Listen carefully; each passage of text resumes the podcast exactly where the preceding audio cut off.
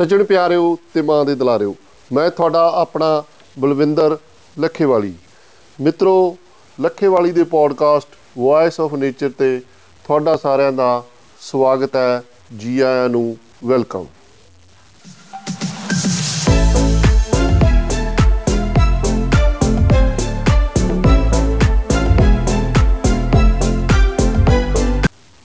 ਦੋਸਤੋ, ਅੱਜ ਦਾ ਵਿਸ਼ਾ ਅਜੋਕੀ ਸਥਿਤੀ ਤੇ ਬਿਲਕੁਲ ਢੁਕਵਾਂ ਹੈ ਔਰ ਵਿਸ਼ਾ ਹੈਗਾ ਜੇ ਹਵਾ ਇਹ ਰਹੀ ਤਾਂ। ਜੇ ਹਵਾ ਇਹ ਰਹੀ ਤਾਂ ਕਬਰਾਂ ਉੱਤੇ ਤਾਂ ਕੀ ਸਭ ਘਰਾਂ 'ਚ ਵੀ ਦੀਵੇ ਬੁਝੇ ਰਹਿਣਗੇ।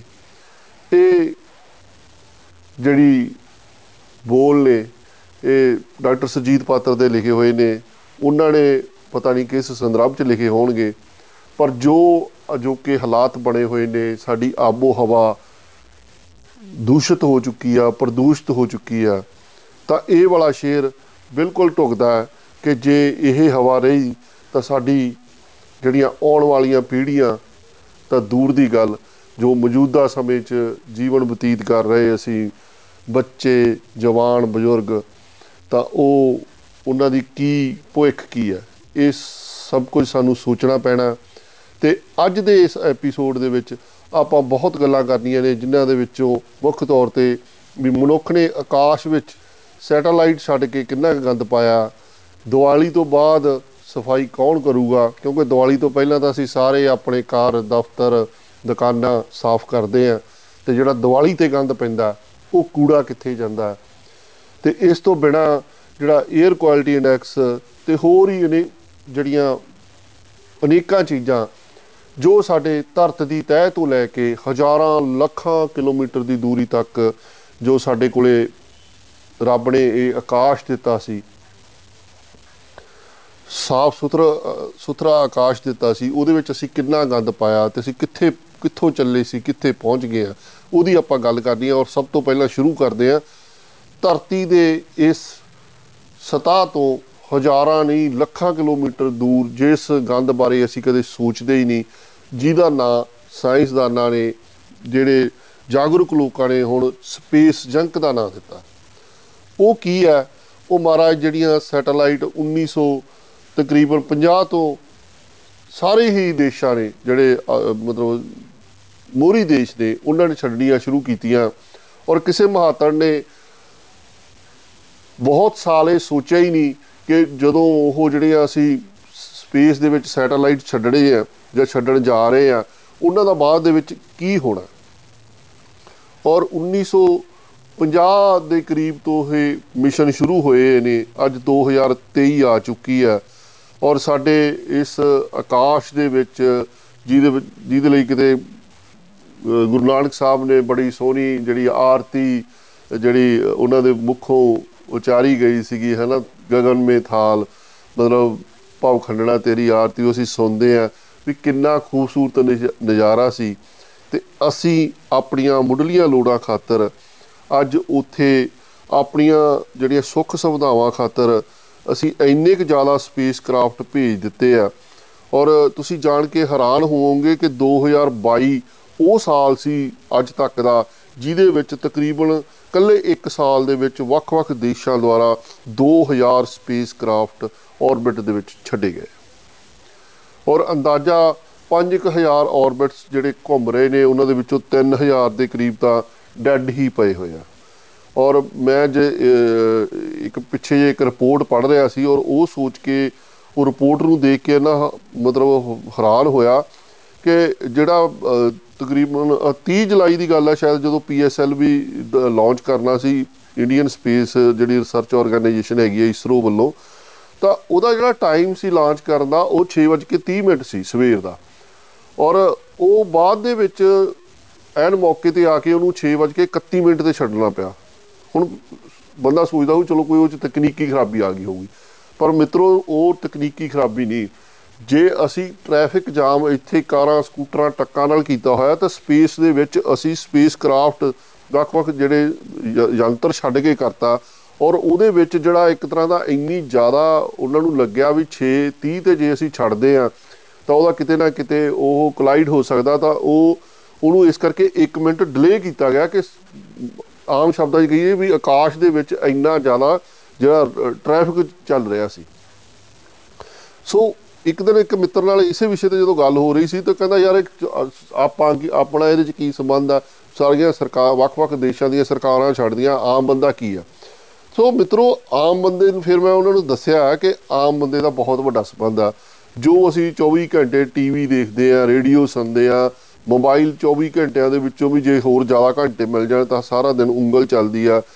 ਸਾਡੇ ਜਿਹੜੇ ਗੂਗਲ ਮੈਪਸ ਨੇ ਜੀਪੀਐਸ ਸਿਸਟਮ ਹੈ ਬੈਂਕਿੰਗ ਸਿਸਟਮ ਹੈ ਸਟਾਕ ਮਾਰਕੀਟ ਹੈ, ਜੋ ਸਾਡੇ ਕੋਈ ਜਦੋਂ ਘਟਨਾ ਘਟਦੀ ਆ, ਕੋਈ ਭੁਚਾਲ ਆਉਂਦੇ ਆ ਸੁਨਾਮੀ ਆਉਂਦੀ ਆ, ਹਨਾ, ਉਹਦਾ ਸਾਰਾ ਸਿਸਟਮ ਨੂੰ ਦੇਖਣਾ, ਉਹਦੀ ਮੈਨੇਜਮੈਂਟ ਕਰਨੀ ਆ।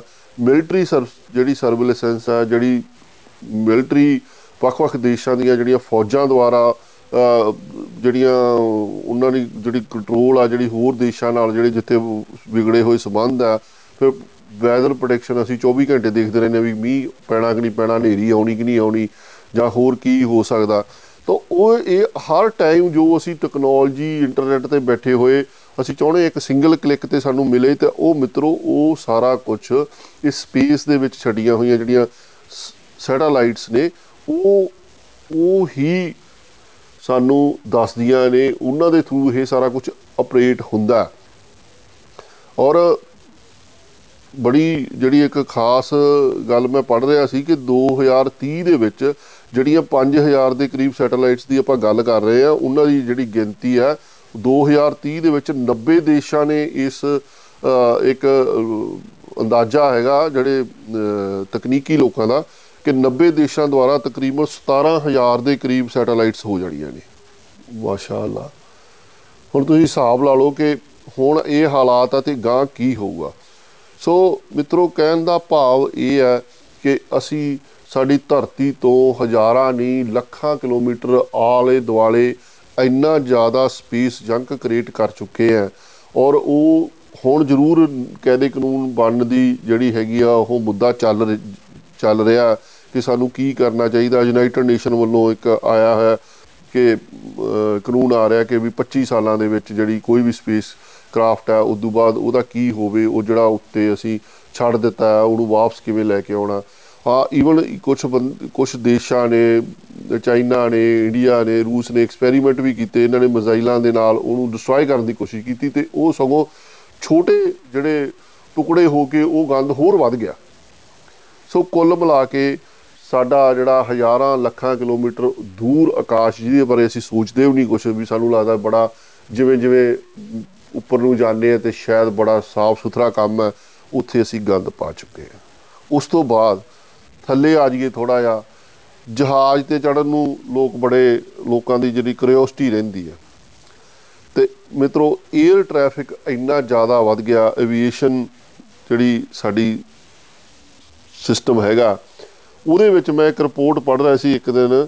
ਇੱਕ ਕੋਈ ਫਲਾਈਟ ਰਡਾਰ 24.com ਹੈਗੀ ਆ, ਉੱਥੇ ਆਉਂਦਾ ਰਹਿੰਦਾ ਕਿ ਸਾਰੇ ਜਹਾਜ਼ਾਂ ਦੀਆਂ ਜੋ ਕੋਈ ਕੋਈ ਵੀ ਜਹਾਜ਼ ਉੱਡਿਆ ਜਾ ਰਿਹਾ ਹੈ ਨਾ ਕੋਈ ਚਾਹੇ ਉਹ ਇੰਡੀਆ ਤੋਂ ਯੂਕੇ ਜਾ ਰਿਹਾ ਯੂਕੇ ਤੋਂ ਯੂਐਸ ਜਾ ਰਿਹਾ, ਉਹਦੀ ਅਸੀਂ ਲਾਈਵ ਲੋਕੇਸ਼ਨ ਦੇਖ ਸਕਦੇ ਹਾਂ।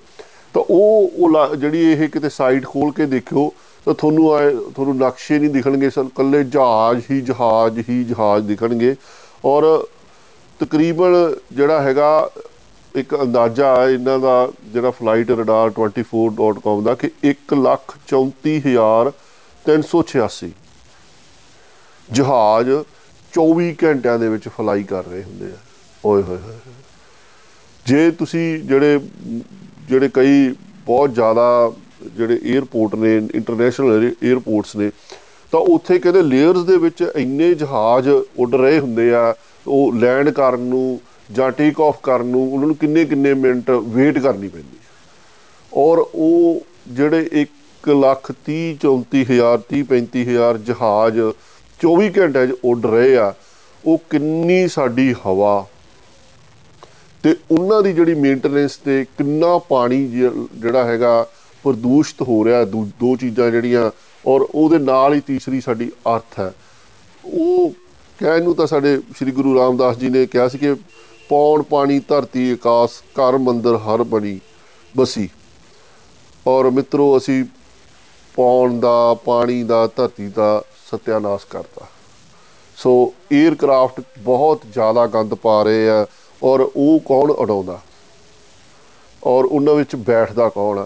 ਆ ਪਿਛਲੇ ਕੁਝ ਦਿਨਾਂ ਤੋਂ ਇੱਕ ਬੜੀ ਸਾਡੇ ਪੰਜਾਬੀ ਜਿਹੜੇ ਜਿੰਨੇ ਵੀ ਲੋਕ ਸੋਸ਼ਲ ਮੀਡੀਆ ਤੇ ਆ, ਉਹਦੇ ਚੱਲ ਰਹੀ ਹੈ, ਇੱਕ ਗੋਲਾ ਬਣਿਆ ਹੋਇਆ ਹੈ ਨਾ ਤਾਂ ਉਹਦੇ 'ਚ ਹੈਗਾ ਕਿ ਵੀ ਇੰਡਸਟਰੀ ਇੰਨੇ ਪਰਸੈਂਟ ਗੰਦ ਪਾਉਂਦੀ ਆ ਐਗਰੀਕਲਚਰ ਇੰਨੇ ਪਰਸੈਂਟ ਗੰਦ ਪਾਉਂਦਾ ਤਾਂ ਉਹਨੂੰ ਲੋਕ ਬਹੁਤ ਜ਼ਿਆਦਾ ਸਾਡੇ ਜਿਹੜੇ ਹੈਗੀ ਪੰਜਾਬੀ ਕਮਿਊਨਿਟੀ ਹੈ ਕਿ ਆਹ ਦੇਖੋ ਵੀ ਇੰਡਸਟਰੀ ਬਹੁਤ ਜ਼ਿਆਦਾ ਗੰਦ ਪਾ ਰਹੀ ਆ, ਫਲਾਨੀ ਜੀ ਜਗ੍ਹਾ ਬਹੁਤ ਜਿਹੜਾ ਹੈਗਾ ਵਹੀਕਲ ਕਿੰਨਾ ਪ੍ਰਦੂਸ਼ਣ ਫੈਲਾ ਰਹੇ ਆ। ਪਰ ਦੋਸਤੋ, ਅਸਲ ਗੱਲ ਤਾਂ ਇਹ ਹੈ ਕਿ ਅਸੀਂ, ਸਾਨੂੰ ਇਹ ਚੀਜ਼ਾਂ ਸੋਚਣ ਦੀ ਲੋੜ ਨਹੀਂ ਕਿ ਕੌਣ ਘੱਟ ਪਾ ਰਿਹਾ, ਕੌਣ ਵੱਧ ਪਾ ਰਿਹਾ। ਅਸਲ 'ਚ ਮੁੱਦਾ ਇਹ ਹੈ ਕਿ ਅਸੀਂ ਹਮਾਮ 'ਚ ਸਾਰੇ ਨੰਗੇ ਆ। ਸੈਟੇਲਾਈਟ ਦੇ ਥਰੂ ਜੋ ਕੰਮ ਹੋ ਰਹੇ ਆ, ਜਹਾਜ਼ਾਂ ਦੇ ਥਰੂ ਜੋ ਕੰਮ ਹੋ ਰਹੇ ਆ ਇੰਡਸਟਰੀ ਇੰਡਸਟਰੀਜ਼ ਕਿਉਂ ਚੱਲ ਰਹੀਆਂ ਨੇ ਇੰਡਸਟਰੀਆਂ ਦਾ ਕਲਾਇੰਟ ਕੌਣ ਆ ਅਖੀਰ ਤੇ ਫਾਇਦੇ ਫਾਇਦਾ ਕਿਹਨੂੰ ਹੁੰਦਾ ਕਿਹਨੂੰ ਪ੍ਰੋਡਕਟ ਚਾਹੀਦੇ ਹੁੰਦੇ ਆ ਕਿਹਨੂੰ ਸੋਹਣੇ ਸੋਹਣੇ ਕੱਪੜੇ ਚਾਹੀਦੇ ਆ ਕਿਹਨੂੰ ਸੋਹਣੀਆਂ ਸੋਹਣੀਆਂ ਚੀਜ਼ਾਂ ਚਾਹੀਦੀਆਂ ਨੇ ਉਹ ਉਹ ਕਿੱਥੋਂ ਬਣਦੀਆਂ ਨੇ ਇੰਡਸਟਰੀ ਤੋਂ ਔਰ ਇੰਡਸਟਰੀ ਤੋਂ ਜਿਹੜਾ ਪੈਦਾ ਕੀਤਾ ਹੋਇਆ ਸਮਾਨ ਇੰਡਸਟਰੀਲਿਸਟ ਤਾਂ ਵਰਤਦੇ ਹੀ ਨਹੀਂ ਹੈਨਾ ਕੱਲੀ ਮੈਂ ਇੰਡਸਟਰੀਲਿਸਟਾਂ ਦੀ ਨਹੀਂ ਗੱਲ ਕਰ ਰਿਹਾ ਐਗਰੀਕਲਚਰ ਦਾ ਜਿਹੜਾ ਪ੍ਰੋਡਿਊਸ ਆ ਜੇ ਉਹ ਪਰਾਲੀ ਦਾ ਮੁੱਦਾ ਚੱਲ ਰਿਹਾ ਤਾਂ ਅਨਾਜ ਕੌਣ ਖਾ ਰਿਹਾ ਹੈਨਾ ਪਟਾਕੇ ਕੌਣ ਚਲਾ ਰਹੇ? ਆ ਵਹੀਕਲਾਂ ਦੇ ਵਿੱਚ ਟਰੈਵਲ ਕੌਣ ਕਰ ਰਿਹਾ? ਜਹਾਜ਼ਾਂ ਦੇ ਵਿੱਚ ਟਰੈਵਲ ਕੌਣ ਕਰ ਰਿਹਾ? ਸਮੁੰਦਰੀ ਜਹਾਜ਼ਾਂ 'ਚ ਟਰੈਵਲ ਕੌਣ ਕਰ ਰਿਹਾ? ਅਸੀਂ ਸਾਰੇ ਸੋ ਪਹਿਲੀ ਗੱਲ ਤਾਂ ਇਹ ਗੱਲ ਨੂੰ ਸੋਚਣ ਦੀ ਲੋੜ ਆ ਕਿ ਸਾਸੀ ਹਮਾਮ ਦੇ ਵਿੱਚ ਇਹ ਸਾਰੇ ਨੰਗੇ ਹਾਂ। ਔਰ ਜਿਹੜਾ ਜਦੋਂ ਵੀ ਪ੍ਰਦੂਸ਼ਣ ਦੀ ਗੱਲ ਆਉਂਦੀ ਆ, ਜੇ ਇਹਨੂੰ ਆਪਾਂ ਟੈਕਨੀਕਲ ਪੱਖ ਦੇਖਦੇ ਆ, ਤਾਂ ਇਹਨੂੰ 에ਅਰ ਕੁਆਲਿਟੀ ਇੰਡੈਕਸ ਅੱਜ ਕੱਲ ਦੇਖਦਾ ਬੰਦਾ ਕਹਿੰਦਾ, ਹਾਂ, ਯਾਰ ਇੰਨਾ ਹੋ ਗਿਆ, ਦਿੱਲੀ ਦੇ ਵਿੱਚ 500 ਪਾਰ ਕਰ ਗਿਆ ਮਤਲਬ ਲਾਲ ਲਾਈਨ 'ਚ ਆ ਗਿਆ। 500 ਤੋਂ ਵੀ ਬਹੁਤ ਗਾਂਹ ਚਲਾ ਗਿਆ ਸੀ ਪਿੱਛੇ ਦੋ ਤਿੰਨ ਦਿਨ ਪਹਿਲਾਂ। ਬਠਿੰਡੇ ਦੇ ਵਿੱਚ ਈਵਨ ਅੱਜ ਕੱਲ ਬਠਿੰਡਾ ਬੜਾ ਮੋਰੀ ਬਣਿਆ ਹੋਇਆ ਪ੍ਰਦੂਸ਼ਣ ਦੇ ਵਿੱਚ, ਹਨਾ? 300 ਤੋਂ ਉੱਪਰ ਚੱਲ ਰਿਹਾ ਹੈਗਾ। ਸੋ ਪਹਿਲੀ ਗੱਲ ਤਾਂ ਜਿਹੜਾ 에ਅਰ ਕੁਆਲਿਟੀ ਇੰਡੈਕਸ ਦੀ ਜੇ ਆਪਾਂ ਗੱਲ ਕਰੀਏ ਮੋٹے ਤੌਰ ਤੇ ਬਾਲਾ ਮੈਂ ਜ਼ਿਆਦਾ ਡਿਟੇਲ 'ਚ ਨਹੀਂ ਜਾਊਂਗਾ ਕਿ ਇਹ ਕੀ ਹੁੰਦਾ। ਇਹ ਪਾਰਟਿਕੂਲਰਲੀ ਇਹ, ਇੱਕ ਟੂਲ ਆ ਜਿਹੜਾ ਅਸੈਸ ਤੇ ਕਮਿਊਨੀਕੇਟ ਕਰਦਾ ਕਿ ਕਿਸੇ ਇੱਕ ਖਾਸ ਖੇਤਰ ਦੀ ਜਿਹੜੀ ਹਵਾ ਦੀ ਜਿਹੜੀ ਕੁਆਲਿਟੀ ਆ, ਉਹ ਕਿੱਦਾਂ ਦੀ ਆ? ਪਬਲਿਕ ਹੈਲਥ ਦੇ ਸੰਦਰਭ ਦੇ ਵਿੱਚ, ਹੈਨਾ? ਮਨੁੱਖਤਾ ਦੀ ਜਿਹੜੀ ਜਿਹੜੀ ਲੋਕਾਂ ਦੀ ਸਿਹਤ ਦੇ ਐਂਗਲ ਤੋਂ। ਤੇ ਇਹਨੂੰ ਜਦੋਂ ਦੇਖਣ ਦਾ ਜਿਹੜਾ ਹੈਗਾ ਮੇਨ ਜਿਹੜੇ ਕੰਪੋਨੈਂਟਸ ਨੇ, ਉਹ ਕੀ ਨੇ ਜਿਹੜੇ ਜਿੱਥੋਂ ਨਿਰਧਾਰਤ ਹੁੰਦਾ, ਹੈਨਾ? ਤਾਂ ਉਹ ਜਿਹੜੀ ਇੱਕ ਤਾਂ ਇੱਕ ਤਾਂ ਉੱਪਰ ਓਜ਼ੋਨ ਦੀ ਲੇਅਰ ਹੁੰਦੀ ਬਹੁਤ ਜ਼ਿਆਦਾ, ਇੱਕ ਗਰਾਊਂਡ ਲੈਵਲ ਓਜ਼ੋਨ ਹੁੰਦੀ ਹੈ ਫਿਰ ਜਿਹੜਾ ਪਾਰਟਿਕੂਲੇਟ ਮੈਟਰ ਹੈ ਜਿਹੜਾ PM 2.5 ਹੈ ਤੇ PM 10 ਹੈ PM 2.5 ਇਹਦਾ ਜਿਹੜਾ ਸਭ ਤੋਂ ਜ਼ਿਆਦਾ ਸਾਡੀ ਮਨੁੱਖੀ ਸਿਹਤ ਨੂੰ ਖਤਰਾ ਕਿਉਂਕਿ ਇਹ ਜਿਹੜੇ ਉਹ ਪਾਰਟੀਕਲਸ ਨੇ, ਜਿਹੜਾ 2.5 ਆ, ਕਿ ਅਸੀਂ ਜਦੋਂ ਵੀ ਗੱਲ ਕਰਦੇ ਨਾ ਕਿ ਵੀ ਯਾਰ ਬੜੀ ਬਰੀਕ ਚੀਜ਼ ਆ, ਯਾਰ ਵਾਲ ਜਿੰਨੀ ਬਰੀਕ ਆ, ਔਰ ਤੁਸੀਂ ਜਾਣ ਕੇ ਹੈਰਾਨ ਹੋਵੋਗੇ ਕਿ ਜਿਹੜਾ 2. PM 2.5 ਸਾਈਜ਼ ਹੈ ਕਿਸੇ ਵੀ ਜਿਹੜੇ ਪੋਲਿਊਟਡ ਸਸਪੈਂਡਡ ਪਾਰਟੀਕਲ ਜਿਹੜੀ ਹਵਾ 'ਚ ਤੁਰੇ ਫਿਰਦੇ ਆ ਜਿਹੜੇ ਸਾਡੇ ਫੇਫੜਿਆਂ ਦੇ ਵਿੱਚ ਜਾਂਦੇ ਆ, ਲੰਗਸ ਦੇ ਵਿੱਚ ਜਾਂਦੇ ਆ, ਇਹ ਮਨੁੱਖੀ ਵਾਲ ਤੋਂ ਤਕਰੀਬਨ 30 ਗੁਣਾ ਛੋਟਾ ਹੁੰਦਾ। ਤੇ ਤੁਸੀਂ ਇਮੇਜਿਨ ਕਰ ਸਕਦੇ ਹੋ ਵੀ ਕਿੰਨਾ ਬਰੀਕ ਹੁੰਦਾ ਹੋਊਗਾ, ਹਨਾ? ਇਹਨੂੰ ਮਾਈਕਰੋਸਕੋਪ ਦੇ ਵਿੱਚ ਵੀ ਕਿਵੇਂ ਲੋਕ ਦੇਖਦੇ ਹੋਣੇ। ਫਿਰ ਕਾਰਬਨ ਮੋਨੋਆਕਸਾਈਡ ਹੈ ਸਲਫਰ ਡਾਈਆਕਸਾਈਡ ਆ ਨਾਈਟ੍ਰੋਜਨ ਡਾਈਆਕਸਾਈਡ ਆ ਲੈਡ ਆ। ਸੋ ਇਹ ਜਿਹੜੇ ਵੱਖ-ਵੱਖ ਜਿਹੜੇ ਉਹ ਨੇ ਕੀ ਜਿਹੜੇ 에ਅਰ ਪੋਲਿਊਟੈਂਟਸ ਨੇ ਔਰ ਇੱਕ ਗੱਲ ਮੈਂ ਹੋਰ ਗੱਲ ਇੱਥੇ ਕਲੀਅਰ ਕਰਨੀ ਚਾਹੂੰਗਾ ਕਿ ਅਕਸਰ ਹੀ ਲੋਕਾਂ ਨੂੰ ਪੋਲਿਊਸ਼ਨ ਦਾ ਤੋਂ ਭਾਵ ਸਿਰਫ ਇਹ ਹੁੰਦਾ ਕਿ ਗੈਸਾਂ ਨੇ ਸ਼ਾਇਦ। ਪਰ ਮਿੱਤਰੋ ਕਲੀਅਰ ਗੈਸਸ ਨਹੀਂ ਹੁੰਦੀਆਂ, ਸਾਡੇ ਸਸਪੈਂਡਡ ਪਾਰਟੀਕਲਸ ਬਹੁਤ ਜ਼ਿਆਦਾ ਨੇ, ਜਿਹੜੇ ਸਸਪੈਂਡਡ ਪਾਰਟੀਕਲਸ ਕੀ ਨੇ ਕਿ ਜੋ ਵੀ ਸਾਡੇ ਕਾਰਿਆਕਰਮ ਧਰਤੀ ਤੇ ਚੱਲ ਰਹੇ ਆ, ਅਸੀਂ ਕਿੰਨੀਆਂ ਬਿਲਡਿੰਗਾਂ ਬਣਾ ਰਹੇ ਆ, ਕਿੰਨੀਆਂ ਬਿਲਡਿੰਗਾਂ ਤੋੜ ਰਹੇ ਆ, ਹਨਾ? ਤੋਂ ਡਸਟ ਜਿਹੜੀ ਹੈਗੀ ਆ ਡਸਟ ਦੇ ਵਿੱਚ ਉਹ ਉਹ ਵਾਲੇ ਪਾਰਟੀਕਲਸ ਨੇ। ਫਿਰ ਬਾਇਓਲੋਜੀਕਲ ਮੋਲੀਕਿਊਲਸ ਨੇ। ਬਾਇਓਲੋਜੀਕਲ ਮੋਲੀਕਿਊਲਸ ਕੀ ਨੇ ਵੀ ਬੈਕਟੀਰੀਆ ਹੈ ਵਾਇਰਸ ਹੈ ਈਵਨ ਜਿਹੜੇ ਕੁੱਤੇ ਬਿੱਲੀਆਂ ਦਾ ਸਲਾਈਵਾ ਹੈਗਾ ਮਾਈਟਸ ਨੇ ਕਾਕਰੋਚ ਨੇ ਹਾਊਸ ਡਸਟ ਆ ਪੋਲਨ ਹੈ, ਇਹ ਸਾਰੇ ਸਾਡੇ ਘਰਾਂ ਦੇ ਵਿੱਚ ਜਾਂ ਆਸ-ਪਾਸ ਦੇ ਵਿੱਚ ਇਹ ਵੀ ਜਦੋਂ ਹਵਾ ਦੇ ਵਿੱਚ ਰਲ ਜਾਂਦੇ ਆ ਤਾਂ ਇਹ ਵੀ ਇੱਕ ਬਹੁਤ ਵੱਡਾ ਸਾਡਾ ਪੋਲੂਸ਼ਨ ਦਾ ਜਿਹੜਾ ਕਾਰਨ ਬਣਦੇ ਆ। ਸੋ ਜਿਹੜਾ 에ਅਰ ਕੁਆਲਿਟੀ ਇੰਡੈਕਸ ਤੇ ਮੈਂ ਵਾਪਸ ਆਉਣਾ ਕਿ ਇਹਦਾ ਮੁੱਖ ਮੁੱਦਾ ਕਿਉਂ ਹੈ ਕਿ ਇਹਦੇ ਨਾਲ ਇੱਕ ਤਾਂ ਮਨੁੱਖੀ ਸਿਹਤ ਪ੍ਰੋਟੈਕਸ਼ਨ ਕੀਤੀ ਜਾਵੇ, ਫਿਰ ਕਾਇਦੇ ਕਾਨੂੰਨ ਬਣਾਏ ਜਾ ਸਕਣ ਪਾਲਿਸੀ ਬਣਾਈ ਜਾ ਸਕੇ ਪਲੈਨਿੰਗ ਕੀਤੀ ਜਾ ਸਕੇ, ਹਨਾ ਗਲੋਬਲ ਲੈਵਲ ਤੇ ਵੀ ਕੀ ਹੋ ਸਕਦਾ, ਕੀ ਕਰਨਾ ਚਾਹੀਦਾ। ਸੋ ਇਹ ਜਿਵੇਂ ਮੈਂ ਪਹਿਲਾਂ ਗੱਲ ਕੀਤੀ ਸੀ ਕਿ ਜਿਹੜਾ ਹਵਾ ਪ੍ਰਦੂਸ਼ਣ ਦੇ ਵਿੱਚ ਅਸੀਂ ਹਮਾਮ ਦੇ ਵਿੱਚ ਸਾਰੇ ਨੰਗੇ ਆ, ਚਾਹੇ ਉਹ ਇੰਡਸਟਰੀ ਵਾਲੇ ਨੇ, ਚਾਹੇ ਉਹ ਕਿਸਾਨ ਨੇ, ਚਾਹੇ ਉਹ ਆਮ ਨਾਗਰਿਕ ਪਟਾਕੇ ਚਲਾ ਰਿਹਾ ਜਾਂ ਆਮ ਜਿਹੜਾ ਨਾਗਰਿਕ ਹੈ, ਉਹ ਮੋਟਰਸਾਈਕਲ, ਕਾਰਾਂ, ਆਟੋ, ਜਹਾਜ਼ ਭਜਾਈ ਫਿਰਦੇ ਹਾਂ ਅਸੀਂ, ਧਰਤੀ 'ਤੇ ਵੀ, ਅਸਮਾਨ 'ਤੇ ਵੀ, ਸਮੁੰਦਰਾਂ 'ਚ ਵੀ। ਤਾਂ ਇਹ ਜਿਹੜਾ ਬਰਨਿੰਗ ਆਫ ਫੋਸਲ ਫਿਊਲਸ ਕਹਿ ਦਿੰਦੇ ਇਹਨੂੰ ਇੱਕ ਸਿੰ, ਸਿੰਪਲ ਭਾਸ਼ਾ 'ਚ ਕਹੀਏ, ਵੀ ਜਿੰਨੇ ਵੀ ਸਾਨੂੰ ਹਰੇਕ ਕੋਈ ਵੀ ਵਹੀਕਲ ਚਲਾਉਣ ਲਈ ਸਾਨੂੰ એનર્ਜੀ ਚਾਹੀਦੀ ਆ। એનર્ਜੀ ਜਦੋਂ ਫਿਰ ਉਹ ਚੀਜ਼ ਜਿਹੜਾ ਹੈਗਾ, ਤਾਪ ਚਾਹੀਦਾ ਮਤਲਬ ਟੈਂਪ ਹੈਨਾ? ਤਾਂ ਉਹਦੇ ਲਈ ਉਹ ਜਦੋਂ ਬਲਦਾ, ਤਾਂ ਫਿਰ ਮਾਸ਼ਾ ਅੱਲਾ ਫਿਰ ਪ੍ਰਦੂਸ਼ਣ ਫੈਲਦਾ ਔਰ ਫਿਊਲ ਅਡਲਟ੍ਰੇਸ਼ਨ ਦੀ ਗੱਲ ਬਹੁਤ ਘੱਟ ਕੀਤੀ ਜਾਂਦੀ ਆ, ਔਰ ਦੁਨੀਆ ਤੇ ਬਹੁਤ ਜ਼ਿਆਦਾ ਜਿਹੜੇ ਲੋਕ ਬੜੇ ਦੇਸ਼ਾਂ ਦੇ ਵਿੱਚ ਫਿਊਲ ਅਡਲਟ੍ਰੇਸ਼ਨ ਅਡਲਟ੍ਰੇਸ਼ਨ ਜਿਹੜਾ ਫਿਊਲ ਹੈ ਉਹ ਬਹੁਤ ਜ਼ਿਆਦਾ ਸਾਡੇ ਪ੍ਰਦੂਸ਼ਣ ਦੇ ਵਿੱਚ ਹੋਰ ਵੀ ਵਾਧਾ ਕਰਦਾ।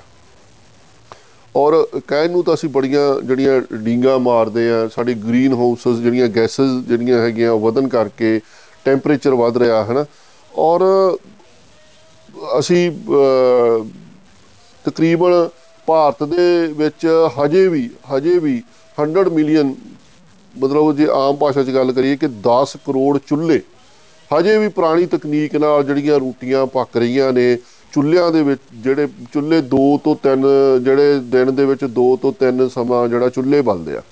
ਤੋਂ 10 ਕਰੋੜ ਚੁੱਲ੍ਹਿਆਂ 'ਚੋਂ ਜਿਹੜਾ ਨਿਕਲਦਾ ਹੋਇਆ ਧੂਆਂ ਕਿਉਂਕਿ ਚੁੱਲ੍ਹੇ ਅਸੀਂ ਕੋਈ ਤਕਨੀਕੀ ਰੂਪ 'ਚ ਨਹੀਂ ਬਣਾਉਂਦੇ। ਤਾਂ ਇਹ ਸਾਰੇ ਜਿਹੜਾ ਦਾਰੋ ਮਦਾਰ ਆ, ਇੱਕ ਚਾਹੇ ਚੁੱਲ੍ਹਾ ਬਲਣ ਤੋਂ ਲੈ ਕੇ ਸਪੇਸ ਕ੍ਰਾਫਟ ਤੱਕ ਜੋ ਵੀ ਵੱਖ-ਵੱਖ ਕੰਮ ਹੋ ਰਹੇ ਆ, ਉਹਨਾਂ 'ਚੋਂ ਪਰਾਲੀ ਤਾਂ ਇੱਕ ਬਹੁਤ ਛੋਟਾ ਮੁੱਦਾ ਹੈ।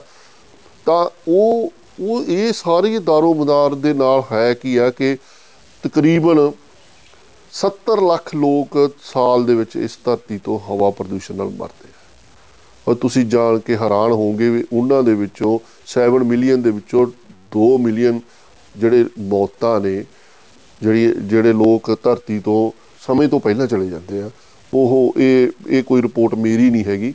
ਇਹ ਜਿਹੜੀ ਵਿਸ਼ਵ ਸਿਹਤ ਸੰਸਥਾ WHO ਦੀ ਰਿਪੋਰਟ ਆ ਕਿ 2 ਮਿਲੀਅਨ ਦੇ ਕਰੀਬ ਲੋਕ ਇਕੱਲੇ ਭਾਰਤ ਦੇ ਵਿੱਚੋਂ ਧਰਤੀ ਤੋਂ ਕੂਚ ਕਰ ਜਾਂਦੇ ਆ।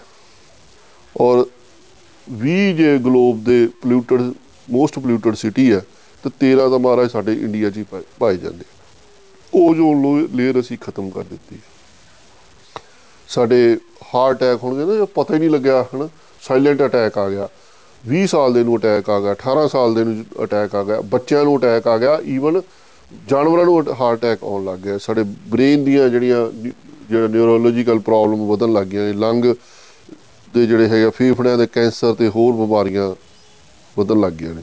ਇੱਕ ਰਿਪੋਰਟ ਆਈ ਸੀ ਦੋ ਦੋ, ਤਿੰਨ ਸਾਲ ਪਹਿਲਾਂ ਕਿ ਜਿਹੜਾ ਹਰ 3 ਮਿੰਟ ਦੇ ਵਿੱਚ ਇੱਕ ਬੱਚਾ ਜਿਹੜਾ ਇਸ ਵਿਚਾਰਾ ਆਪਣਾ ਜਿਹੜਾ ਹੈਗਾ ਬਹੁਤ ਪੰਜ ਸੱਤ ਪੰਜ ਸੱਤ ਜਿਹੜੇ ਜਨਮ ਦਿਨ ਨਹੀਂ ਮਨਾ ਪਾਉਂਦਾ, ਉਦੋਂ ਪਹਿਲਾਂ ਧਰਤੀ ਤੋਂ ਉਹ ਚਲਿਆ ਜਾਂਦਾ। ਸੋ ਯਾਰ, ਜੇ ਜੇ ਇਸ ਗੱਲ ਨੂੰ ਅਸੀਂ ਸਮਝੀਏ, ਅਸੀਂ ਨਾ ਜਿਹੜਾ ਲੈ ਕੇ ਬਹਿ ਜੰਨੇ ਆ ਕਿ ਜੀ ਸਾਡੀ ਹਰ ਹਰ ਹਰ ਚੀਜ਼ ਦਾ ਮਾਪਦੰਡ ਅਸੀਂ ਜੀਡੀਪੀ ਬਣਾਈ ਹੋਈ ਆ, ਹਰ ਹਰ ਬੰਦੇ ਨੇ ਆਪਣੇ ਘਰ ਤੋਂ ਲੈ ਕੇ ਦੇਸ਼ ਤੱਕ ਦਾ ਮਾਪਦੰਡ ਸਿਰਫ ਅਸੀਂ ਆਰਥਿਕਤਾ ਤੇ ਆ ਗਏ। ਤੇ ਉਸ ਆਰਥਿਕਤਾ ਨੇ ਕੀ ਹੋਇਆ ਕਿ ਹਰ ਸਾਡਾ, ਅਸੀਂ ਆਰਥਿਕਤਾ ਯਾਰ ਕੀ ਕੀ ਜੇ ਸਾਹ ਹੀ ਨਾ ਤਾਂ ਅਸੀਂ ਕੀ ਕਰਾਂਗੇ? ਮੁੱਖ ਦੀ ਗੱਲ ਤਾਂ ਮੇਰਾ ਇੱਕੋ ਹੀ ਗੱਲ ਹੈ ਕਿ ਜੇ ਸਾਹ ਨਾ ਆਇਆ ਤਾਂ ਫਿਰ ਅਸੀਂ ਕੀ ਕਰਾਂਗੇ? ਸੋ ਉਹ ਫਿਰ ਬੰਦਾ ਕਹਿੰਦਾ, ਯਾਰ ਆ ਤਾਂ ਸਾਨੂੰ ਪਤਾ ਯਾਰ ਵੀ ਸਾਡੇ ਧਰਤੀ ਤੇ ਵੀ ਗੰਦ ਪੈ ਰਿਹਾ, ਆਕਾਸ਼ ਵੀ ਗੰਦ ਪੈ ਰਿਹਾ, ਵਿੱਚ ਵਿਚਾਲੇ ਵੀ ਗੰਦ ਪੈ ਰਿਹਾ, ਆਪਾਂ ਕਰਨਾ ਕੀ ਹੈ? ਤੋਂ ਮਿੱਤਰੋ, ਸਭ ਤੋਂ ਪਹਿਲੀ ਗੱਲ ਤਾਂ ਇਹ ਹੈ ਕਿ ਕੁਝ ਚੀਜ਼ਾਂ ਜਿਹੜੀਆਂ ਵੱਡੇ ਲੈਵਲ ਦੀਆਂ ਨੇ, ਉਹ ਸਾਡੇ ਸਰਕਾਰਾਂ ਦੀ ਕਰਨ ਵਾਲੀਆਂ ਨੇ ਉਹ ਸਰਕਾਰ ਚਾਹੇ ਇੰਡੀਆ ਦੀ ਆ ਜਾਂ ਕਿਸੇ ਹੋਰ ਕੰਟਰੀ ਦੀ ਆ ਗਲੋਬ ਲੈਵਲ ਤੇ ਜਿਹੜੀਆਂ ਜੋ ਸਰਕਾਰਾਂ ਦੇ ਕਰਨ ਵਾਲੇ ਕੰਮ ਉਹਨਾਂ ਨੂੰ ਕਰਨੇ ਚਾਹੀਦੇ ਫਿਰ ਦੂਸਰੇ ਨੰਬਰ ਤੇ ਸਭ ਤੋਂ ਵੱਡਾ ਰੋਲ ਹਰੇਕ ਬੰਦਾ, ਇੱਕ ਘਰ 'ਚ ਬੈਠਾ ਹੋਇਆ ਬੰਦਾ, ਹਨਾ, ਉਹਦਾ ਵੀ ਇੱਕ ਰੋਲ ਆ। ਜਿਵੇਂ ਮੈਂ ਪਹਿਲਾਂ ਵੀ ਮੈਂ ਗੱਲ ਕਰ ਚੁੱਕਿਆ ਕਿ ਅਸੀਂ ਚਾਹੇ ਘਰੇ ਚੁੱਲ੍ਹਾ ਬਾਲਦੇ ਆ, ਅਸੀਂ 24 ਘੰਟੇ ਮੋਬਾਈਲ ਯੂਜ਼ ਕਰਦੇ ਆ, ਹਰ ਚੀਜ਼ ਕਿਤੇ ਨਾ ਕਿਤੇ ਅੱਗੇ ਜਿਹੜਾ ਬਰਨਿੰਗ ਆਫ ਫੋਸਲ ਫਿਊਲ ਨਾਲ ਜੁੜਦੀ ਹੈ, ਉਹਦੇ ਨਾਲ ਪ੍ਰਦੂਸ਼ਣ ਹੁੰਦਾ ਤਾਂ ਜਿਹੜਾ ਸਾਡਾ ਲਾਈਫ ਸਟਾਈਲ ਆ, ਇਹ ਮੁੱਦਾ ਸਭ ਤੋਂ ਹਰ ਚੀਜ਼ ਦੀ ਜੜ ਲਾਈਫ ਸਟਾਈਲ ਆ। ਮਤਲਬ ਜੇ ਲਾਈਫ ਸਟਾਈਲ ਕੀ ਆ ਕਿ ਜਿਵੇਂ ਪਹਿਲਾਂ ਲੋਕ ਕੱਪੜੇ ਪਾਉਂਦੇ ਸੀ ਤੇ ਹੰਡਾਉਂਦੇ ਸੀ ਅੱਜ ਕੱਲ ਕੱਪੜੇ ਦਿਖਾਉਂਦੇ ਆ ਤੇ ਛੱਡਦੇ ਆ। ਫੂਡ ਹੈ ਕਿੰਨਾ ਹੈਲਦੀ ਔਰ ਜਿਹੜਾ ਘਰੇਲੂ ਲੋਕਲ ਫੂਡ ਹੁੰਦਾ ਸੀ। ਹੁਣ ਕਿੰਨਾ ਕਿੰਨੇ ਜਿਹੜੇ ਅਸੀਂ ਜੇ ਤੁਸੀਂ ਕੱਲੇ ਫਰੂਟ ਦੀ ਗੱਲ ਦੇਖ ਲਓ ਕਿ ਲੋਕ ਕਹਿੰਦਾ ਜੀ ਇਹ ਅਹ, ਜਿਹੜਾ ਐਪਲ ਹੈ ਜੀ ਇਹ ਨਿਊਜ਼ੀਲੈਂਡ ਤੋਂ ਆ ਰਿਹਾ ਕੀਵੀ ਕਿਤੋਂ ਹੋਰ ਆ ਰਹੀ ਆ ਹਨਾ? ਅਹ, ਮਤਲਬ ਪਤਾ ਨਹੀਂ ਕਿਹੜੇ ਕਿਹੜੇ ਫਰੂਟ ਕਿਹੜੀਆਂ ਕਿਹੜੀਆਂ ਸਬਜ਼ੀਆਂ ਇੱਧਰ ਉੱਧਰ ਇੱਕ ਦੇਸ਼ਾਂ ਤੋਂ ਦੂਜੇ ਦੇਸ਼ਾਂ 'ਚ ਅਸੀਂ ਲੈ ਕੇ ਜਾ ਰਹੇ ਹਾਂ। ਔਰ ਉਹਦੇ ਨਾਲ ਕਿੰਨੀ ਜਿਹੜੀ ਟਰਾਂਸਪੋਰਟੇਸ਼ਨ ਹੈਗੀ ਆ, ਉਹ ਚਾਹੇ ਜਹਾਜ਼ਾਂ ਦੇ ਥਰੂ ਹੁੰਦੀ ਆ, ਚਾਹੇ ਸਮੁੰਦਰੀ ਜਹਾਜ਼ਾਂ ਦੇ, ਚਾਹੇ ਹਵਾਈ ਜਹਾਜ਼ਾਂ ਦੇ, ਜਾਂ ਜਿਹੜੇ ਸਾਡੇ ਨੇੜਲੇ ਕੰਟਰੀਜ਼ ਨੇ, ਉਹਨਾਂ ਦੇ ਵਿੱਚ ਚਾਹੇ ਅਸੀਂ ਬਾਈ ਰੋਡ ਕਰਦੇ ਆ। ਤਾਂ ਉਹ ਓਵਰਆਲ ਕੀ ਹੋ ਕੀ ਰਿਹਾ? ਉਹਦੇ ਨਾਲ ਸਾਡੀ ਪ੍ਰਦੂਸ਼ਣ ਤਾਂ ਹੋ ਹੀ, ਹੋ ਹੋ ਹੀ ਰਿਹਾ, ਹਨਾ? ਉਹਦੇ ਚ ਸਾਡੀ ਕਾਸਟ ਵੱਧ ਰਹੀ ਆ ਔਰ ਸਾਡੀ ਹੈਲਥ ਤੇ ਉਹਨਾਂ ਦਾ ਇਫੈਕਟ ਕਿੰਨਾ ਆ ਰਿਹਾ? ਜਿਹੜੀ ਚੀਜ਼ ਦੋ, ਡੇਢ ਦੋ ਮਹੀਨੇ ਜਿਹੜੀ ਪੈਕਿੰਗ ਸਿਸਟਮ ਦੇ ਵਿੱਚ ਚੱਲ ਕੇ ਸਾਡੇ ਟੇਬਲ ਤੇ, ਤੁਹਾਡੇ ਘਰ ਚ ਆਉਣੀ ਆ, ਉਹ ਤੁਸੀਂ ਆਪ ਸੋਚ ਸਕਦੇ ਹੋ। ਫਿਰ ਸਾਡੇ ਜਿਹੜੇ ਤਿੱਥ ਤਿਉਹਾਰ ਮਨਾਉਣ ਦੇ ਤਰੀਕੇ ਆ, ਸਾਡੇ ਘਰਾਂ ਦੇ ਵਿੱਚ ਵੈਂਟੀਲੇਸ਼ਨ ਹੈ, ਉਹ ਉਹ ਸਾਰਾ ਕੁਝ ਮਿਲ ਮਿਲਾ ਕੇ ਅਸੀਂ ਇੱਕ ਬੜੇ ਅਜੀਬੋ ਗਰੀਬ ਸਥਿਤੀ 'ਚ ਧੂਏ ਦੇ ਜਿਹੜਾ ਗਬਾਰ ਫੈਲਿਆ ਹੋਇਆ ਆਸ-ਪਾਸ, ਹਨ, ਅਸੀਂ ਉਹ ਉੱਥੇ ਪਹੁੰਚ ਚੁੱਕੇ ਆ ਕਿ ਅਸੀਂ ਹੁਣ ਕਰੀਏ ਕੀ, ਹਰ ਬੰਦੇ ਦੇ ਸਵਾਲ ਇਹੀ ਚੱਲ ਰਿਹਾ, ਬੜੇ ਲੋਕਾਂ ਦੇ ਫੋਨ ਵੀ ਆਉਂਦੇ ਆ ਵੀ ਇੰਨਾ ਪ੍ਰਦੂਸ਼ਣ ਹੋ ਗਿਆ, ਤਾਂ ਹੁਣ ਆਪਾਂ ਕਰਨਾ ਕੀ ਆ। ਤਾਂ ਮਿੱਤਰੋ, ਸਭ ਤੋਂ ਵੱਡਾ ਕੰਮ ਤਾਂ ਹੈਗਾ ਲਾਈਫ ਸਟਾਈਲ ਦਾ। ਹਾਂ ਉਹ ਫਿਰ ਬੜੇ ਲੋਕਾਂ ਨੂੰ ਇਹ ਹੁੰਦੀ ਹੈ ਕਿ ਯਾਰ ਕਿਹੜੇ ਰੁੱਖ ਬੂਟੇ ਨੇ? ਸਾਡੇ ਕੋਲੇ ਜਿਹੜੇ ਰੁੱਖ ਬੂਟਿਆਂ ਦੀਆਂ ਬਹੁਤ ਕਿਸਮਾਂ ਨੇ ਜਿਹੜੀਆਂ ਅਹ, ਜਿਨ੍ਹਾਂ ਦਾ ਸੰਬੰਧ ਪ੍ਰਦੂਸ਼ਣ ਨਾਲ ਬਣਦਾ। ਪਰ ਰੁੱਖ ਦੇਖੋ ਦੋ ਚੀਜ਼ਾਂ ਅਲੱਗ-ਅਲੱਗ ਨੇ। ਸਾਨੂੰ ਸਾਫ਼ ਹਵਾ ਚਾਹੀਦੀ ਹੈ ਉਹ ਇੱਕ ਅਲੱਗ ਚੀਜ਼ ਆ। ਸਾਡੇ ਜਿਹੜੇ ਸਸਪੈਂਡਡ ਪਾਰਟੀਕਲਸ ਨੇ ਜਿਹੜਾ ਅਸੀਂ ਗੰਦ ਪਾ ਰਹੇ ਆ ਹਨਾ ਉਹ ਇੱਕ ਅਲੱਗ ਚੀਜ਼ ਆ। ਤਾਂ ਜਿਹੜੇ ਜਿਹੜੀਆਂ ਅਹ, ਮਿੱਟੀ ਆ ਹਨਾ? ਮਿੱਟੀ ਵਾਲਾ ਕੰਮ ਜਿਹਨੂੰ ਅਸੀਂ ਡਸਟ ਕਹਿ ਦਿੰਦੇ ਹਾਂ ਹਨਾ? ਉੜਦੀ ਹੋਈ ਮਿੱਟੀ ਆ ਜਿਹੜੇ ਤਾਂ ਉਹਦੇ ਵਿੱਚ ਜਿਹੜੇ ਵੱਡੇ ਦਰਖਤ ਆ ਉਹ ਜਿਹੜੇ ਕੰਮ ਆਉਂਦੇ ਆ ਉਹ ਇਮਲੀ ਦਾ ਰੁੱਖ ਹੈ ਅੰਬ ਦਾ ਰੁੱਖ ਹੈ ਅਸ਼ੋਕਾ ਹੈ ਸੁਖਚੈਨ ਹੈ ਸ਼ਰੀ ਹੈ ਸਤਪਤੀ ਆ। ਇਹ ਪੰਜ ਸੱਤ ਦਰਖਤ ਨੇ ਜਿਹੜੇ ਵੱਡੇ ਦਰਖਤ ਨੇ ਅਹ, ਜਿਹੜੇ ਸਸਪੈਂਡਡ ਪਾਰਟੀਕਲਸ ਵਾਲੇ ਆ, ਜਿਹੜੇ ਮਿੱਟੀ ਉੜਦੀ ਹੋਈ ਮਿੱਟੀ ਜੇ ਪੰਜਾਬੀ ਸਿੰਪਲ ਭਾਸ਼ਾ 'ਚ ਗੱਲ ਕਰੀਏ। ਫਿਰ ਜਿਹੜੇ ਜਿਹੜਾ ਸਾਡਾ ਹਵਾ ਦਾ ਪ੍ਰਦੂਸ਼ਣ ਹੈ ਹਨਾ? ਉਹਦਾ ਇਫੈਕਟ ਘਟਾਉਣ ਦੇ ਵਿੱਚ ਉਹ 'ਚ ਜਿਹੜੇ ਕੁਝ ਦਰਖਤ ਜਿਹੜੇ ਸਾਡੇ ਕੰਮ ਆਉਂਦੇ ਆ, ਜਿਵੇਂ ਨਿੰਮ ਹੈ, ਔਲਾ ਹਨਾ, ਮੌਲਸਰੀ ਹੈ, ਸ਼ਰੀ ਹੈ, ਅਮਲਤਾਸ ਹੈ ਮਹੂਆ ਹੈ ਪੁੱਤਰਨ ਜੀਵਾ ਹੈ, ਪਿੱਪਲ ਬੋੜ ਨੇ ਕਚਨਾਰ ਹੈ, ਇਹ ਉਹ ਵੱਡੇ ਦਰਖਤ ਨੇ। ਫਿਰ ਇਸ ਤੋਂ ਬਾਅਦ ਜਿਹੜਾ ਇਨਡੋਰ ਪੋਲਿਊਸ਼ਨ ਆ ਇਨਡੋਰ ਪੋਲਿਊਸ਼ਨ ਦੀ ਤਾਂ ਕਿਤੇ ਲੋਕ ਗੱਲ ਹੀ ਨਹੀਂ ਕਰਦੇ। ਮੈਂ ਪਿੱਛੇ ਜੇ ਐਪੀਸੋਡ ਵੀ ਕੀਤਾ ਸੀ, ਜੇ ਜਿਹੜੇ ਸੱਜਣਾ ਨੇ ਨਾਂ ਸੁਣਿਆ ਹੋਵੇ ਤਾਂ ਸਿੱਕ ਬਿਲਡਿੰਗ ਸਿੰਡਰੋਮ ਉਹਦੇ ਵਿੱਚ ਵਿਸਤਾਰ ਦੇ ਵਿੱਚ ਵੀ ਅੰਦਰ ਜਿਹੜਾ ਇਨਡੋਰ ਪੋਲਿਊਸ਼ਨ ਕਿਵੇਂ ਸਾਡਾ ਸਤਿਆਨਾਸ਼ ਕਰ ਰਿਹਾ ਮਨੁੱਖੀ ਜ਼ਿੰਦਗੀ ਦਾ। ਸੋ ਅੰਦਰ ਤ- ਘਰਾਂ ਦੇ ਵਿੱਚ ਜਿਹੜੇ ਰੱਖਣ ਲਈ ਜਿਹੜੇ ਬੂਟੇ ਨੇ, ਉਹਨਾਂ ਦੇ ਮੈਂ ਕੁਝ ਦੇ ਤੁਹਾਨੂੰ ਨਾਂ ਦੱਸ ਰਿਹਾ ਕਿ ਜਿਵੇਂ ਸਨੇਕ ਪਲਾਂਟ ਹੈ, ਰੀਕਾ ਪਾਮ ਹੈ, ਔਰ ਸਾਡੇ ਕੋਲ ਸਿੰਗੋਨੀਅਮ ਹੈ, ਮਨੀ ਪਲਾਂਟ ਹੈ, ਔਰ ਸ਼ਫਲੈਰਾ ਹੈ ਪੀਸ ਲਿਲੀ ਹੈ ਡਰੈਸੀਨਾ ਦੀਆਂ ਕੁਝ ਵੈਰਾਈਟੀਆਂ ਨੇ ਐਲੋਵੇਰਾ ਹੈ ਰਬੜ ਪਲਾਂਟ ਹੈ। ਇਹ ਉਹ ਬੂਟੇ ਆ ਜਿਹੜੇ ਅਸੀਂ ਘਰਾਂ ਦੇ ਵਿੱਚ ਅੰਦਰ ਰੱਖਦੇ ਆ।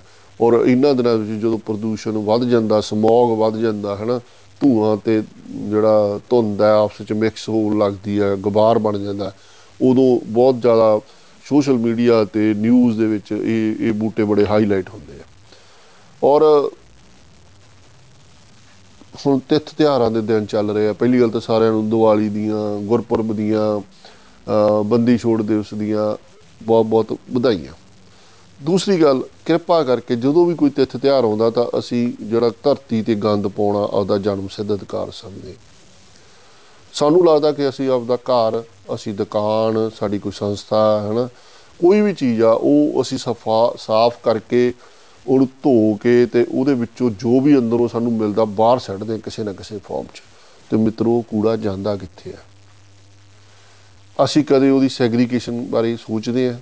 ਰੀਸਾਈਕਲਿੰਗ ਬਾਰੇ ਸੋਚਦੇ ਆ ਜਾਂ ਉਹਨੂੰ ਸੌਰਟ ਆਊਟ ਕਰਦੇ ਆ, ਇਹ ਚੀਜ਼ਾਂ ਸਾਨੂੰ ਸੋਚਣ ਦੀ ਲੋੜ ਆ। ਔਰ ਸਭ ਤੋਂ ਵੱਡਾ ਗੱਲ ਖਾਸ ਤੌਰ ਤੇ ਦੀਵਾਲੀ ਤੇ ਜਿਹੜਾ ਇੱਕ ਕੰਮ ਹੁੰਦਾ ਕਿ ਉਹਦੇ 'ਚ ਅਸੀਂ ਸਜਾਵਟ ਦੇ ਲਈ ਰੋਸ਼ਨੀ ਦਾ ਜਿਹੜਾ ਕੰਮ ਹੈ ਫਿਰ ਤੋਹਫੇ ਜਿਹੜੇ ਗਿਫਟ ਰੈਪ ਆ ਦੀਵਾਲੀ ਦੇ। ਹੁਣ ਇਹ ਗਿਫਟ ਰੈਪ ਦਾ ਪੋਲਿਊਸ਼ਨ ਨਾਲ, ਹਵਾ ਦੇ ਪ੍ਰਦੂਸ਼ਣ ਨਾਲ ਬਹੁਤ ਵੱਡਾ ਸੰਬੰਧ ਆ, ਕਿਉਂਕਿ ਐਕਚੁਅਲੀ ਕੀ ਹੈ ਕਿ ਵਿਖਾਵੇ ਦੀ ਜਿਹੜੀ ਦੁਨੀਆ ਦੇ ਵਿੱਚ ਜਿਹੜੀਆਂ, ਜਿਹੜੇ ਬਾਕਸ ਦੇ ਅੰਦਰ ਕੀ ਹੈ ਉਹਦੇ ਤੇ ਘੱਟ ਕੰਮ ਹੋ ਰਿਹਾ ਬਾਕਸ ਬਾਹਰੋਂ ਕਿੱਦਾਂ ਦਾ ਦਿਖਦਾ? ਕੋਈ ਵੀ ਡੱਬਾ, ਹਨਾ, ਚਾਹੇ ਉਹ ਛੋਟਾ ਡੱਬਾ, ਚਾਹੇ ਵੱਡਾ ਡੱਬਾ, ਉਹਦੇ ਤੇ ਜ਼ਿਆਦਾ ਕੰਮ ਹੋ ਰਿਹਾ। ਕੰਪਨੀਆਂ, ਬਹੁਤ ਜ਼ਿਆਦਾ ਕੰਪਨੀਆਂ ਗਿਫਟ ਰੈਪਿੰਗ ਦੇ ਵਿੱਚ ਐਂਟਰ ਹੋ ਰਹੀਆਂ ਨੇ, ਕਿਉਂਕਿ ਲ- ਵਿਖਾਵੇ ਦਾ ਕੰਮ ਸਾਡਾ ਸ- ਸਮਾਂ ਗਿਫਟ ਜਿਹੜਾ ਹੈਗਾ, ਉਹ ਉਹ ਸ਼ੁਰੂ ਹੀ ਇਹ ਹੋ ਗਿਆ ਕਿ ਵੀ ਹਾਂ, ਜਦੋਂ ਤੁਸੀਂ ਕਿਸੇ ਨੂੰ ਡੱਬਾ ਦੇਣ ਜਾਓ, ਵਿੱਚੋਂ ਬਰਫੀ ਜਾਂ ਵਿੱਚੋਂ ਕੁਝ ਮਠਿਆਈ ਜਾਂ ਕੁਝ ਬਿਸਕਟਸ ਜਾਂ ਕੁਝ ਵੀ ਆ, ਹਨਾ, ਉਹ ਪਸੰਦ ਆਉਂਦਾ ਨਹੀਂ, ਉਹਦਾ ਇੱਕ ਡਿਫਰੈਂਸ ਹੋ ਜਾਏ ਕਦੀ ਬੰਦਾ ਕਹਿੰਦਾ ਵੀ ਜਦੋਂ ਟੇਬਲ ਤੇ ਜਾ ਕੇ ਬੰਦੇ ਨੂੰ ਜਾਂ ਹੱਥ 'ਚ ਫੜਾਈਏ ਜਾਂ ਰੱਖੀਏ ਤਾਂ ਅਗਲਾ ਕੋਈ ਵਾਹ, ਮਾਸ਼ਾਅੱਲਾ, ਤਾਂ ਕਿਆ ਬਾਤਾਂ ਨੇ। ਤਾਂ ਉਹ ਜਿਹੜਾ ਗਿਫਟ ਰੈਪ ਹੈ, ਉਹ ਕਿੰਨੇ ਕਿੰਨੇ ਹਜ਼ਾਰਾਂ ਟਨ ਕੂੜਾ ਜਿਹੜਾ, ਉਹ ਧਰਤੀ ਤੇ ਜਦੋਂ ਅਸੀਂ ਜਿਸ ਦਿਨ ਦੀਵਾਲੀ ਤੋਂ ਅਗਲੇ ਦਿਨ ਸੋਚਦੇ ਆ ਕਿ ਉਹ ਜਿਹੜੇ ਅੰਬਾਰ ਸਾਡੇ ਘਰਾਂ 'ਚ ਲੱਗਦੇ ਆ, ਘਰਾਂ 'ਚੋਂ ਫਿਰ ਅਸੀਂ ਬਾਹਰ ਕੱਢਣ ਦੀ ਕੋਸ਼ਿਸ਼ ਕਰਦੇ ਆ ਤਾਂ ਉਹ ਕਾਰ ਕਿਤੇ ਕਾਰਪੋਰੇਸ਼ਨਾਂ ਨੇ, ਕਿਤੇ ਪੰਚਾਇਤਾਂ ਨੇ, ਉਹ ਫਿਰ ਓਵਰਆਲ ਕਿੱਥੇ ਜਾਂਦਾ, ਸਾਡੇ ਛੱਪੜਾਂ 'ਚ ਜਾਂਦਾ ਕੋਈ ਜਿਹੜੀਆਂ ਸ਼ਹਿਰਾਂ ਦੇ ਡੰਪ ਨੇ, ਸਾਡੇ ਅੱਗੇ ਲੋਕਾਂ ਦੇ ਪਿੰਡਾਂ ਦੀਆਂ ਰੂੜੀਆਂ ਸਵਾਗਤ ਕਰਦੀਆਂ ਕਈ ਇੰਨੀਆਂ। ਤੇ ਅੱਜ ਕੱਲ ਕਿਸੇ ਹਰ ਸ਼ਹਿਰ ਦੇ ਬਾਹਰ ਜਿਹੜਾ ਜਿਹੜੇ ਸਾਡੇ ਗਾਰਬੇਜ ਡੰਪ ਨੇ, ਉਹ ਪਹਾੜਾਂ ਵਾਂਗੂ ਤੁਸੀਂ ਦਿੱਲੀ ਜਾਓ ਤਾਂ ਜੋ ਪੰਜਾਬ ਵੱਲੋਂ ਜਾਂਦੇ ਤੇ ਖੱਬੇ ਹੱਥ ਇਦਾਂ ਲੱਗਦਾ ਸ਼ਾਇਦ ਕਿਤੇ ਪਹਾੜ ਅਸੀਂ ਪਹਾੜ ਦੇਖ ਰਹੇ ਪਰ ਪਤਾ ਲੱਗਦਾ ਵੀ ਨਹੀਂ ਨਹੀਂ ਇਹ ਤਾਂ ਕੂੜੇ ਦੇ ਪਹਾੜ ਨੇ, ਉਹ ਵੱਡੇ ਹੋ ਰਹੇ। ਔਰ ਬੜੇ ਲੋਕ, ਹਜੇ ਸਟਿਲ ਹਜੇ ਵੀ ਬਹੁਤ ਇਹ ਪ੍ਰੈਕਟਿਸਿਸ ਜਿਹੜੀਆਂ ਹੈਗੀਆਂ ਨੇ ਵੀ ਉਹਨਾਂ ਨੂੰ ਪਾਣੀ 'ਚ ਸੱਟ ਦੇਣਾ ਜਾਂ ਅੱਗ ਲਾਉਣ ਦੀ ਬਹੁਤ ਜ਼ਿਆਦਾ। ਤੇ ਫਿਰ ਸਾਹ ਕਿੱਥੋਂ ਆਉਣਾ? ਸੋ ਕੁੱਲ ਮਿਲਾ ਕੇ ਜਿਹੜੀ ਹਵਾ ਪ੍ਰਦੂਸ਼ਣ ਆ ਸੱਜਣੋ ਬੜਾ ਲੰਮੇ ਸਮੇਂ ਤੱਕ ਬੋਲਿਆ ਜਾ ਸਕਦਾ ਬੜੀਆਂ ਇਹਦੇ 'ਚ ਚੀਜ਼ਾਂ ਨੇ, ਪਰ ਜਿਹੜਾ ਨਟ ਸ਼ੈਲ ਦੇ ਵਿੱਚ ਜੇ ਆਪਾਂ ਇਹਨੂੰ, ਇਹਦੇ ਬਾਬਤ ਗੱਲ ਕਰਦੇ ਆ ਵੀ ਮੁੱਖ ਮੁੱਦਾ ਤਾਂ ਬੰਦੇ ਦੇ ਆਪਣੇ ਹੱਥ 'ਚ ਹੈ। ਹਰ ਇਹ ਇੱਕ ਗੱਲ ਨੂੰ ਅਸੀਂ ਇਹ ਕੰਮ ਨੂੰ ਛੱਡੀਏ ਕਿ ਵੀ ਆਹ ਕੰਮ ਸਰਕਾਰ ਨਹੀਂ ਕਰਦੀ, ਆਹ ਕੰਮ ਫਲਾਨਾ, ਉਹ ਫਲਾਨਾ ਜ਼ਿਆਦਾ ਗੰਦ ਪਾ ਰਿਹਾ ਵੀ ਮਤਲਬ ਮੈਂ ਛੋਟਾ ਚੋਰ ਆ ਉਹ ਵੱਡਾ ਚੋਰ ਆ ਹਨਾ? ਉਸ ਚੀਜ਼ ਨੂੰ ਛੱਡ ਕੇ ਅਸੀਂ ਆਪਣਾ ਰੋਲ ਆਪਣੇ ਘਰ ਤੋਂ ਸ਼ੁਰੂ, ਆਪਣੇ ਆਪ ਤੋਂ ਸ਼ੁਰੂ ਕਰੀਏ, ਆਪਣੇ ਘਰ ਤੋਂ ਸ਼ੁਰੂ ਕਰੀਏ। ਘਰ ਸਾਫ਼ ਹੋਊਗਾ, ਪਿੰਡ ਸਾਫ਼ ਹੋਣਗੇ, ਸ਼ਹਿਰ ਸਾਫ਼ ਹੋਣਗੇ, ਸ਼ਹਿਰ ਸਾਫ਼ ਹੋਣਗੇ ਤਾਂ ਦੇਸ਼ ਸਾਫ਼ ਹੋਣਗੇ, ਤਾਂ ਦੇਸ਼ ਸਾਫ਼ ਹੋਊਗਾ ਧਰਤੀ ਸਾਫ਼ ਹੋਊਗੀ। ਇਹ ਕੋਈ ਦੇਵੀ ਸ਼ਕਤੀ ਨਹੀਂ ਤਾਂ ਆਉਣਾ ਨਹੀਂ। ਔਰ ਜੇ ਅਸੀਂ ਕਹੀਏ ਕਿ ਕੋਈ ਕਾਇਦੇ ਕਾਨੂੰਨ ਬਣਾਉਣ ਨਾਲ ਸਾਰਾ ਕੁਝ ਹੋ ਜੂਗਾ, ਉਹ ਵੀ ਨਹੀਂ ਹੋਣਾ। ਉਹ ਸਾਡੇ ਵਰਗੇ ਹੀ ਲੋਕ ਨੇ ਜਿਹੜੇ ਇਸ ਧਰਤੀ ਨੂੰ ਸੰਵਾਰਦੇ ਆ, ਸਾਡੇ ਵਰਗੇ ਹੀ ਲੋਕ ਨੇ ਜਿਹੜੇ ਧਰਤੀ ਨੂੰ ਖਰਾਬ ਕਰਦੇ ਆ। ਸੋ ਮਿੱਤਰੋ, ਕੁੱਲ ਮਿਲਾ ਕੇ ਇੱਕ ਗੱਲ ਯਾਦ ਰੱਖਿਆ ਕਰੋ ਕਿ ਜੇ ਸਾਹ ਨਾ ਆਇਆ ਤਾਂ ਫਿਰ ਕੀ ਹੋਣਾ। ਤੁਹਾਡੀਆਂ ਜਿਹੜੀਆਂ ਆਰਥਿਕ ਜਿਹੜੀਆਂ ਪ੍ਰਸਥਿਤੀਆਂ ਨੇ, ਤੁਹਾਡਾ ਜਿਹੜਾ ਜੀਡੀਪੀ ਆ, ਦੇਸ਼ਾਂ ਦੀ ਜੀਡੀਪੀ ਆ, ਘਰ ਦਾ ਜਿਹੜਾ ਬਜਟ ਹੈ ਚਾਹੇ ਉਹ ਖੇਤੀ ਵਾਲਾ ਘਰ ਹੈ ਚਾਹੇ ਉਹ ਬਿਜ਼ਨਸ ਵਾਲਾ ਘਰ ਹੈ ਚਾਹੇ ਨੌਕਰੀ ਵਾਲਾ ਘਰ ਹੈ ਜੇ ਮਿੱਤਰੋ 50000 ਲੱਖ ਰੁਪਇਆ ਕਮਾ ਕੇ ਤੇ ਉਨਾ ਹੀ ਹਸਪਤਾਲ 'ਚ ਚਲਾ ਗਿਆ, ਤੇ ਫਿਰ ਇਹੋ ਜੀ ਕਮਾਈ ਦਾ ਤਾਂ ਕੋਈ ਫਾਇਦਾ ਨਹੀਂ। ਸੋ ਮੈਂ ਉਮੀਦ ਕਰਦਾ ਕਿ ਅੱਜ ਦਾ ਇਹ ਐਪੀਸੋਡ ਸੁਣ ਕੇ ਤੁਸੀਂ ਜ਼ਰੂਰ ਇਸ ਚੀਜ਼ ਤੇ ਅਮਲ ਕਰੋਗੇ, ਸੋਚੋਗੇ ਕਿ ਹੋਰਾਂ ਵੱਲ ਦੇਖਣ ਦੀ ਬਜਾਏ ਵੀ ਮੈਂ ਇਸ ਧਰਤੀ ਨੂੰ ਇਸ ਆਕਾਸ਼ ਨੂੰ, ਇਸ ਪਾਣੀਆਂ ਨੂੰ ਸਾਫ਼ ਰੱਖਣ ਦੇ ਵਿੱਚ ਕੀ ਰੋਲ ਪਲੇ ਕਰ ਸਕਦਾ? ਔਰ ਰੱਬ ਕਰੇ ਕਿ ਇਹ ਜਿਹੜਾ ਸਾਡਾ, ਸਾਡੇ ਹੀ ਦੁਆਰਾ ਪਾਇਆ ਹੋਇਆ ਗੰਦ ਇਹ ਸਾਫ਼ ਹੋਵੇ। ਧਰਤੀ, ਆਕਾਸ਼, ਸਮੁੰਦਰ, ਪੌਣ ਪਾਣੀ ਜਿਹੜਾ ਸਾਡੇ ਪੰਜਾਬ ਦਾ, ਭਾਰਤ ਦਾ ਔਰ ਪੂਰੇ ਵਿਸ਼ਵ ਦਾ ਸਾਫ਼ ਹੋਵੇ। ਔਰ ਤੁਹਾਨੂੰ ਸਾਰਿਆਂ ਨੂੰ ਇੱਕ ਵਾਰ ਤੋਂ ਫਿਰ ਦੀਵਾਲੀ ਦੀਆਂ, ਗੁਰਪੁਰਬ ਦੀਆਂ ਬੰਦੀ ਛੋੜ ਦਿਵਸ ਦੀਆਂ ਆਉਣ ਵਾਲੇ ਜਿਹੜੇ ਤਿੱਥ ਤਿਹਾਰਾਂ ਦੀਆਂ ਬਹੁਤ ਬਹੁਤ ਮੁਬਾਰਕਾਂ ਤੁਹਾਡੇ ਘਰ ਖੁਸ਼ੀਆਂ ਖੇੜਿਆਂ ਨਾਲ ਭਰਨ ਔਰ ਇਹ ਸਾਡੀ ਜਿਹੜੀ ਹੈਗੀ ਆ ਧਰਤੀ ਫਿਰ ਤੋਂ ਇੱਕ ਸੋਹਣੀ ਹਵਾ ਚੱਲੇ, ਸੋਹਣੇ ਪਾਣੀ ਵਗਣ, ਸੋਹਣੀ ਧਰਤੀ, ਜਰਖੇ ਜ਼ਮੀਨ ਬਣੇ। ਇਨੀਆਂ ਗੱਲਾਂ ਕਹਿੰਦਾ ਹੋਇਆ, ਫਿਰ ਕਿਸੇ ਦਿਨ, ਫਿਰ ਕਿਸੇ ਹੋਰ ਵਿਸ਼ੇ ਤੇ ਗੱਲ ਕਰਾਂਗੇ। ਤਦ ਤੱਕ ਲਈ ਹੱਸਦੇ ਰਹੋ, ਮੁਸਕਰਾਉਂਦੇ ਰਹੋ, ਵਨ ਸਵੰਨੇ ਫੁੱਲ ਬੂਟੇ ਲਾਉਂਦੇ ਰਹੋ ਤੇ ਪ੍ਰਦੂਸ਼ਣ ਬਚਾਉਂਦੇ ਰਹੋ ਰੱਬ ਰੱਖਾ